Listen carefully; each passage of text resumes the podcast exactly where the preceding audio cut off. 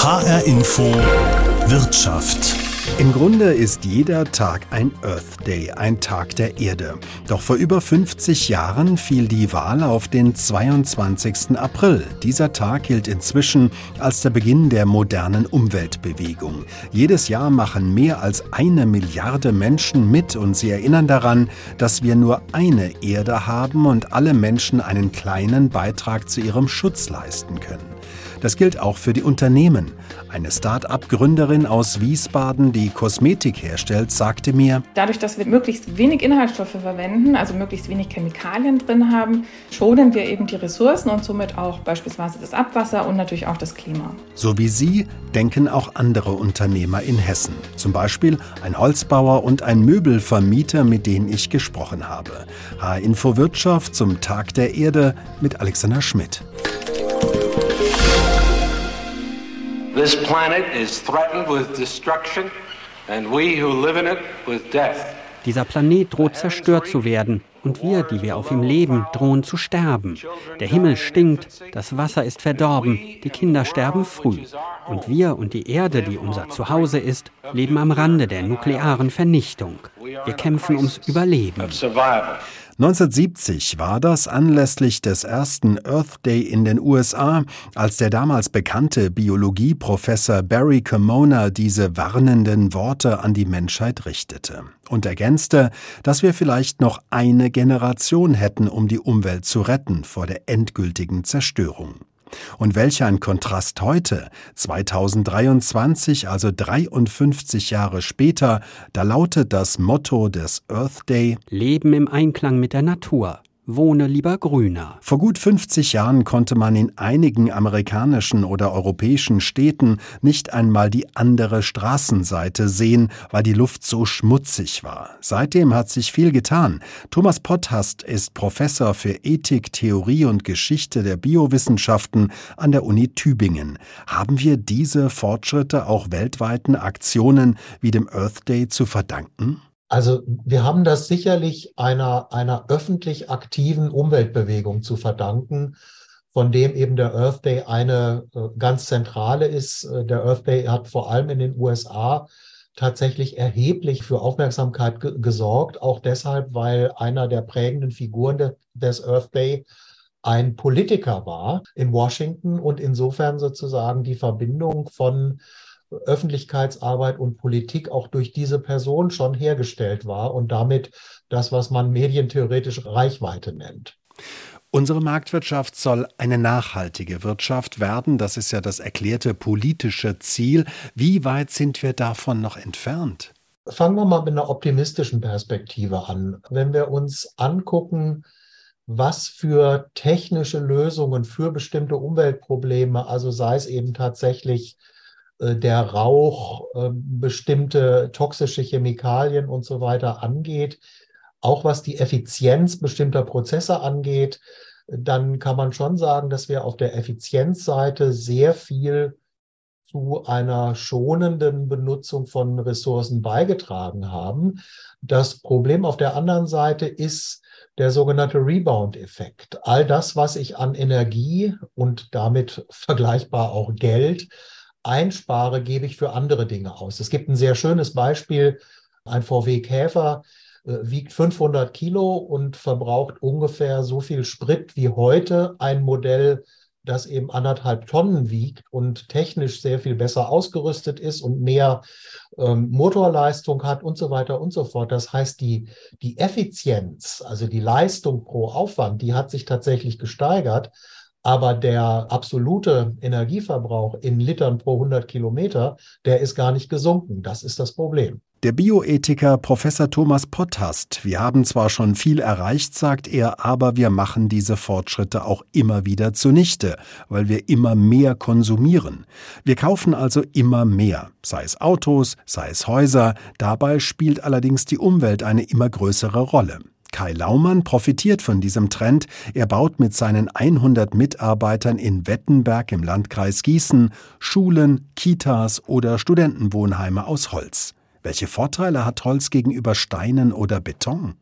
Geschwindigkeit, nachwachsender Rohstoff, aber vor allem Behaglichkeit und Atmosphäre sind aus meiner Sicht die essentiellen Attribute von Holz. Ist Bauen mit Holz nachhaltig? In jedem Fall. Ein Kubikmeter Fichtenholz aus unserem heimischen Wald bindet eine Tonne CO2. Holz gilt ja als ein Rohstoff, der nachwächst und von dem mehr vorhanden ist, als verbraucht wird. Doch hierzulande stirbt ja der Wald. Wir haben sehr viele Regionen auch in Hessen, die sehen nicht so gut aus. Machen Sie sich jetzt als Holzbauer ein bisschen Sorgen perspektivisch, das, was diesen Rohstoff angeht? Nein, gar nicht. Unser Produkt ist ein Produkt, was aus mehreren Holzlamellen zusammengestellt wird. CLT steht für Cross Laminate Timber, sind brettlagenverleimte Hölzer und die können auch aus schlechteren Holzqualitäten zusammengefügt werden. Somit wird das schlechtere Holz, was wir haben, auch ordentlich verwendet und in den Kreislauf zurückgebracht. Zudem haben wir durch den Kreislauf des wiederanwachsenden Produktes auch wieder eine bessere Forstwirtschaft für die nächsten Jahre. Das sehe ich als Chance, neue Mischwaldstrukturen anzusiedeln. Häufig ist das der Fehler gewesen in der Vergangenheit, dass der Wald nicht als Mischwald angesiedelt wurde und somit dann ein Käfer oder ein Schädling sich über eine ganze Waldregion hergemacht hat. Die Einsatzmöglichkeiten von Holz als Baumaterial, als Rohstoff auf Baustellen, die galten ja lange als relativ begrenzt, wenn es zum Beispiel über eine gewisse Anzahl von Stockwerken hinausging oder bei größeren Belastungen. Hat sich da technologisch in den vergangenen Jahrzehnten was verändert? Unglaublich viel. Die Österreicher und Schweizer waren uns da vorweg. Inzwischen haben wir aufgeholt. Wir können jetzt fünf, sechs, siebengeschossige Holzbauten realisieren und haben gerade im Hinblick auf den sommerlichen Wärmeschutz, der so wichtig ist aufgrund der heißer werdenden Sommern, ein Produkt, was auch eine gewisse Massivität hat. Und das ist dieses CLT-Material als massives Holzelement. Das hat auch den Vorteil, dass ich mehrere Stockwerke übereinander aufbauen kann, da es eine Pressung aufnehmen kann und nicht mehr einzelne Stände alle 60 Zentimeter hat, sondern eine massive Holzwandscheibe darstellt. Sie haben ja große Projekte gemacht, wie zum Beispiel in Frankfurt auf dem Riedberg. Aktuell Hessens größtes Wohngebäude. Herr Josef hat zu seiner Eröffnungsspeech auch berichtet dass er mehr solche innovativen ökologischen Gebäude sehen möchte und auch zitiert, dass 2700 Kubikmeter Fichtenholz dort verbaut wurden, die gleichzeitig 2700 Tonnen CO2 gebunden haben. Ich glaube, das müssen wir alle hin, im Hinblick auf das CO2-Management und generell der Gedanke des Materialkreislaufs irgendwie beherzigen und umsetzen und leben. Das ist das Thema. Ein Gedanke, der sich am Bau ja zunehmend durchsetzt, ist der Gedanke der Wiederverwertung von Materialien. Hat Holz da Vorteile gegenüber Steinen oder Beton? Na, absolut. Zur Kita-Eröffnung in der Stadt Bad Homburg habe ich die Richtfestgäste begrüßt. Willkommen in ihrem Kohlenstofflager. Ja, auch wenn das Format Kita in 80 Jahren nicht mehr der Nutzung Kita gerecht wird, so können wir das Material wiederverwenden. Wir bauen es zurück und vernichten es nicht, sondern wir können es eins zu eins in anderen Aufgabenstellungen weiterverwenden. Ich führe jetzt noch mal etwas weiter aus.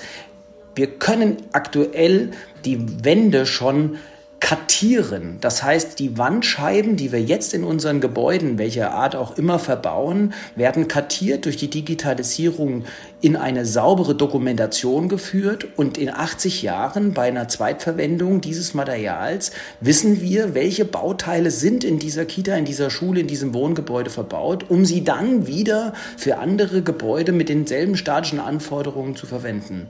Das wäre der klassische Kreislauf, wenn er für das Produktbau weiterverwendet wird.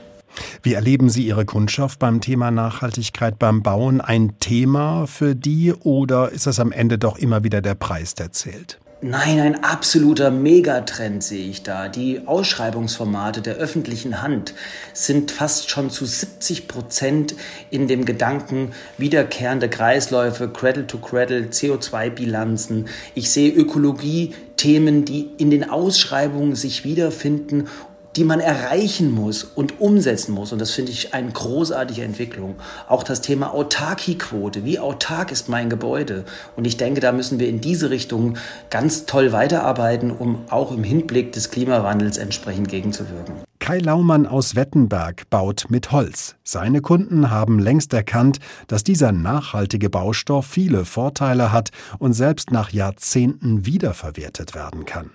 Nachhaltigkeit ist längst zu einem Schlüsselbegriff geworden. Thomas Potthast, Ethikprofessor an der Uni Tübingen, gibt es überhaupt den einen Begriff von Nachhaltigkeit oder gibt es ganz unterschiedliche? In vielen denken Leute, naja, Nachhaltigkeit, das bedeutet eigentlich nichts anderes, als mit den Ressourcen klug umzugehen. Äh, so ist der Nachhaltigkeitsbegriff auch in Deutschland äh, über, die, über den Forst reingekommen, aber die Grundidee gibt es schon lange. Ich kann nur das ausgeben, was ich vorher eingenommen habe und so weiter und so fort.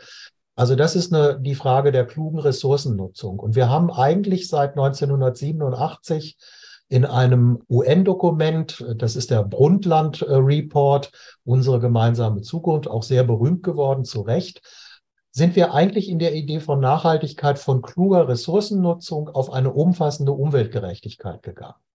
Denn nachhaltige Entwicklung in diesem UN-Sinne, und das haben viele Länder, fast alle Länder der Welt unterschrieben, und das hat also auch eine gewisse Verbindlichkeit in dem Sinne, wird nachhaltige Entwicklung so verstanden, dass alle heutigen und alle künftigen Menschen ihre Bedürfnisse befriedigen können sollen. Zweitens, dass die Grundbedürfnisse der Ärmsten der Welt Priorität haben müssen. Und drittens, dass das Ganze selbstverständlich nur geht im Rahmen der planetaren Grenzen und dem, was uns Umwelt und Technik an Möglichkeiten zur Verfügung stellt. Diese Grundidee, meine ich, ist tatsächlich ein sehr solides Fundament und weil es auch international vereinbart ist, eine sehr gute Grundlage, um über nachhaltige Entwicklung zu reden. Das führt in der Gesellschaft aber nicht dazu, dass alle Leute sich dem jetzt anschließen, weil selbstverständlich in polemischer Absicht auch Leute den Nachhaltigkeitsbegriff selbstverständlich so hinbiegen, wie sie das gerne hätten. Nachhaltigkeit ist ein dehnbarer Begriff. Das weiß auch Katrin Steinbach. Sie hat in Wiesbaden das Start-up As Easy as That gegründet, das Kosmetik und Waschmittel produziert. Und wie der Name schon sagt, ist nachhaltig eigentlich ganz easy, ganz einfach, auch für die Hersteller. Was versteht sie denn unter nachhaltig? Also unser Fokus liegt ganz klar auf der Ressourcenschonung und damit eben der Klimaentlastung. Also wir wollen Ressourcen schonen, möglichst wenig der Umwelt entnehmen und dadurch am Ende eben dem Klima was Gutes tun. Zum Beispiel äh, durch den Einsatz von Konzentraten. Also die, unsere Produkte, zum Beispiel die Wasch- und Reinigungsprodukte, die äh, sind hochkonzentrierte Inhal äh, Produkte.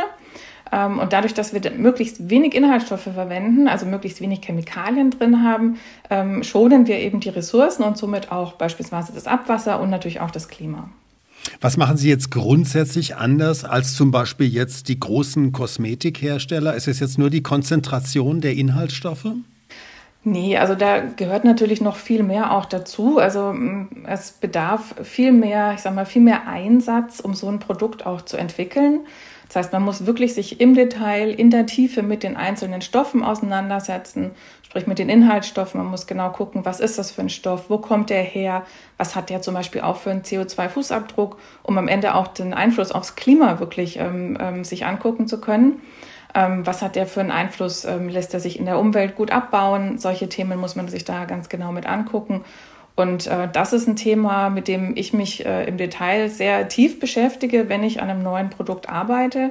Ähm, und das ist ein, eine Sache, die jetzt nicht standardmäßig in der normalen Produktentwicklung stattfindet. Ich meine, für jedes Produkt brauchen wir ja erstmal Rohstoffe. Wie kontrollieren Sie diese Rohstoffe, wo die zum Beispiel herkommen, wie die beschaffen sind? Wie gehen Sie da vor? Also es gibt normale Inhaltsstoffe, die man in der Kosmetikindustrie als Kosmetikqualität einsetzen kann. Da gibt es eine ganz große Vielfalt an Lieferanten, mit denen man arbeiten kann. Und dann muss man sich einfach äh, im Detail damit auseinandersetzen. Man muss wirklich jeden Lieferanten abklappern. Man muss gucken, was haben die für ein Rohstoffportfolio, welche Stoffe möchte ich in meinem Produkt haben. Und die muss man dann entsprechend aussuchen. Und man kann die dann natürlich kontrollieren anhand der Dokumentationen. Sprich, man ist mit dem Lieferanten in Kontakt, äh, man bekommt die Produktdokumentation, wo genau ähm, aufgeführt ist, wo kommt der Rohstoff her, was hat der äh, für einen Ursprung, ähm, wo wird der produziert, wie wird der produziert. Das kriegt man alles aus der Rohstoffdokumentation. Wenn wir jetzt mal zum Beispiel eine normale Hautcreme nehmen, wie sie wahrscheinlich die meisten von uns täglich benutzen, was sollte Ihres Erachtens da drin sein und was eher nicht? Es muss eigentlich immer das drin sein, was die Haut dringend braucht. Das ist zum Beispiel Feuchtigkeit. Das ist das, was wir in unseren Produkten machen, nämlich so eine Basispflege zu schaffen. Worauf man immer gut verzichten kann, allerdings zum Beispiel in Hautpflegeprodukten, das sind Duftstoffe, das sind Farbstoffe und das sind vor allem auch ähm, Inhaltsstoffe, die nur auf der Verpackung stehen, um schön auszusehen. Das passiert leider auch immer noch sehr häufig und ganz häufig eben in, in konventionellen Produkten, ähm, weil das ganz viel mit Marketing zu tun hat und ähm, der Konsument sowas gerne hat, um es dann auch zu kaufen. Sagen uns denn die Hersteller, was genau in den Rezepturen steckt oder wie sie ein Produkt hergestellt haben, also nachhaltig oder nicht? Also grundsätzlich muss ja jedes Produkt, ähm, muss für jedes Produkt ausgewiesen werden, gerade in der Kosmetik, ähm, welche Inhaltsstoffe drin sind. Da haben Sie auf jedem Produkt auf der Verpackung die Inhaltsstoffliste drauf. Das heißt, ähm, man kann verstehen, man kann einsehen, was wurde verwendet in dem Produkt. Ob die Inhaltsstoffe dann ähm, nachhaltig sind, das ist wiederum eine Sache, die man nur erkennt, wenn man tief ins Detail gehen kann. Also man kann am, anhand des Inhaltsstoffnamens nicht unbedingt zurückschließen, ob das jetzt ein nachhaltiger Stoff ist oder nicht. Bei manchen kann man das, bei anderen eben nicht. Die Kosmetikindustrie arbeitet ja mit vielen Heilsversprechen. Wir machen deine Haut jung und schön oder wir lassen deine Haare wieder wachsen und so weiter und so fort. Ist da Nachhaltigkeit nur das sozusagen jüngste Versprechen an uns Konsumenten? Nein, also für mich ist das Thema Nachhaltigkeit und ich denke, das sollte für uns alle ähm, das Thema der Zukunft sein, weil ähm, ohne Nachhaltigkeit werden wir langfristig nicht auskommen. Und natürlich gibt es immer mal auch, ich sag mal, schwarze Schafe, die gibt es immer ähm, in jeder Industrie. Ähm, aber das Thema Nachhaltigkeit ist ähm, in der Kosmetik auch super wichtig, weil es sind unheimlich viele Kosmetikprodukte, die jeden Tag im Einsatz sind. Also jeder von uns zu Hause hat Hautcremes oder ein Duschgel, eine Seife, ein Haarspray. Das hat jeder bei uns zu Hause und verwendet das fast täglich. Und wir denken viel zu selten darüber nach, dass dass das am Ende wirklich Tonnagen sind von diesen Produkten, die jährlich verkauft werden und verwendet werden.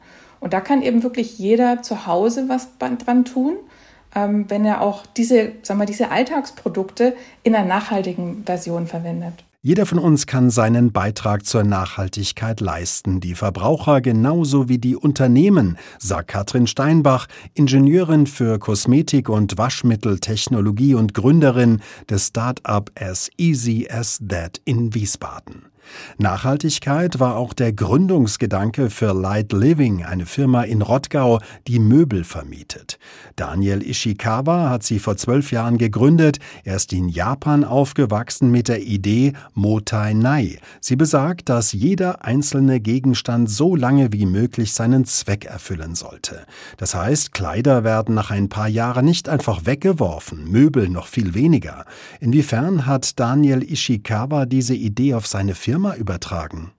Wir leben tatsächlich davon. Das heißt, äh, unser Geschäftsmodell, nämlich die Vermietung von Möbeln, funktioniert nur dann, äh, wenn die Möbel, die aus der Vermietung zurückkommen, auch wieder einen neuen Nutzer finden. Das heißt, Sie müssen sich das vorstellen, die Möbel, beispielsweise ein Sofa, wird drei Jahre lang an einen Kunden vermietet. Und der Kunde ruft uns an und sagt, hier, wir brauchen äh, dieses Sofa nicht mehr, bitte abholen. Wir kommen die Möbel abholen. Die Möbel werden dann bei uns wieder aufbereitet und für die Wiederverwendung bereit gemacht. Und das ist unser Geschäftsmodell und äh, nur wenn dieser zirkuläre Kreislauf funktioniert, funktioniert auch unser Modell. Kaufen Sie selbst denn diese Möbel, die Sie vermieten oder mieten Sie die auch vorher? Nee, wir kaufen die Möbel ähm, bei unseren Lieferanten. Ähm, wir kaufen die meisten Möbel auch ähm, hier entweder in Deutschland oder in Europa, äh, weil wir von kurzen Lieferzeiten abhängen oder abhängig sind und äh, vermieten diese gekauften Möbel an unsere Kunden und Kundinnen weiter. Sind das Kunden eher jünger und eher in der Stadt unterwegs? Wie muss man sich das vorstellen? Würde man denken. Aber überraschenderweise ist es so, dass unsere Kunden gar nicht so jung sind im Durchschnitt. Das letzte Mal, als wir das mal bei uns die Daten mal so ein bisschen überprüft haben, verglichen haben, da ist unser Altersdurchschnitt tatsächlich liegt bei 35 bis 40 Jahren. Und 60 Prozent weiblich. Ja, wir haben natürlich auch viele Kunden, äh, die gerade angefangen haben zu arbeiten und daraus eben der Bedarf entsteht, sich kurzfristig mit Mietmöbeln temporär einzudecken.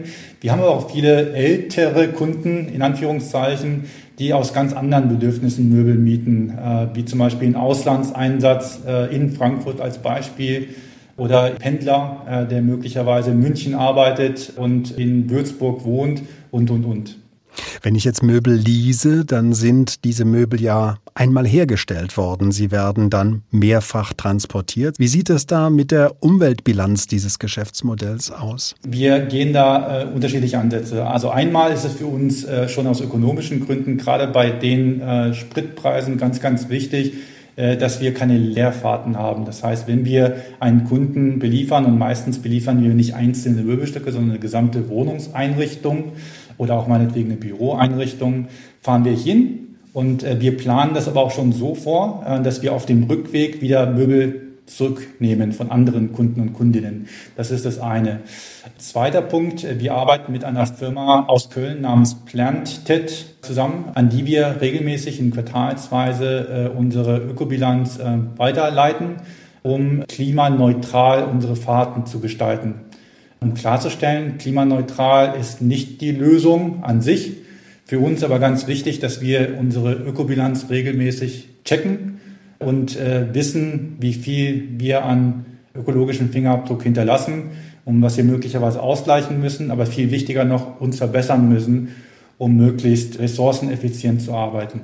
Sie haben Ihre Firma vor rund zwölf Jahren gegründet. Würden Sie jetzt sagen, Sie sind eine nachhaltige Firma mit einem nachhaltigen Geschäftsmodell oder ist das eher das Ziel, der Anspruch? Das, das, da bin ich sehr selbstkritisch. Ähm, ich würde nicht behaupten, dass wir eine perfekte Lösung haben, aber grundsätzlich der Ansatz, dass wir sagen, Möbel sollten nicht äh, nach zwei Jahren wieder auf dem Müll landen, das ist, glaube ich, ganz, ganz wichtig. Und langsam habe ich auch das Gefühl, dass auch in Deutschland das Verständnis da ist, man müsste auch äh, mit Möbeln ressourceneffizienter umgehen. Und da sind wir sicherlich auch einer der Mitvorreiter in diesem Gebiet, dass wir, da wir das ja seit zwölf, Jahren machen. Aber gerade in den letzten drei, vier Jahren ist mein subjektiver Eindruck, hat sich in dem Bereich sehr, sehr viel getan. Und viele kommen auf uns zu, ganz proaktiv und bringen uns äh, mit dem Thema der Ressourceneffizienz und Nachhaltigkeit in Verbindung. Und wir arbeiten unsererseits dran, äh, dass wir uns stetig verbessern und wirklich diesen ressourceneffiziente, zyklusorientierte äh, Geschäftsmodell weiterführen.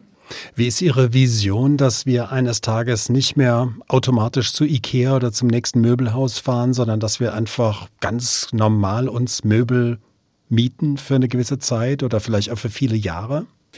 Ich glaube nicht, dass wir in 10, 20 Jahren in einer Welt leben, wo jeder Möbel mietet. Das wäre auch nicht sinnvoll und äh, ist auch sicherlich nicht realistisch. Meine Hoffnung ist, dass wir bald so weit sind, dass tatsächlich das Mieten von Möbeln eine im Mainstream angekommene Alternative ist.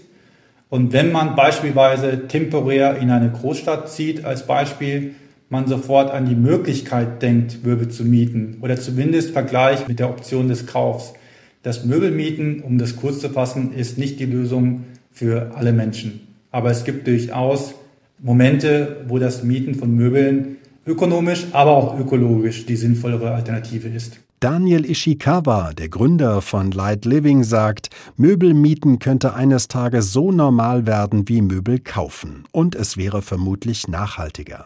Mietmöbel, Holzhäuser oder Kosmetik, drei lokale Initiativen aus Hessen, die zeigen, dass Nachhaltigkeit inzwischen das Geschäftsmodell vieler Firmen bestimmt. Die Frage ist, ob global dieser Schritt hin zu einer nachhaltigen Wirtschaft noch in der ersten Hälfte dieses Jahrhunderts gelingen wird. Thomas Potthast, Professor für Ethik, Theorie und Geschichte der Biowissenschaften an der Uni Tübingen, ist optimistisch, sagt aber auch, wo wir aufpassen müssen, und das ist auch eine Erfahrung der letzten 50 Jahre, wir sollten aufhören, diese Weltuntergangsfantasien zu verbreiten. Also polemisch gesagt, seit 50 Jahren ist es fünf vor zwölf. Das funktioniert nicht. Also das heißt, wir müssen aufhören zu sagen, übermorgen kommt der Weltuntergang, sondern wir müssen jetzt schon gucken, was schlecht läuft und wir müssen jetzt gucken, was gut läuft, das eine verbessern und versuchen, das andere abzuschaffen. Jeder Tag ist ein Tag der Erde, ein Earth Day seit 53 Jahren schon. H-Info Wirtschaft. Mein Name ist Alexander Schmidt.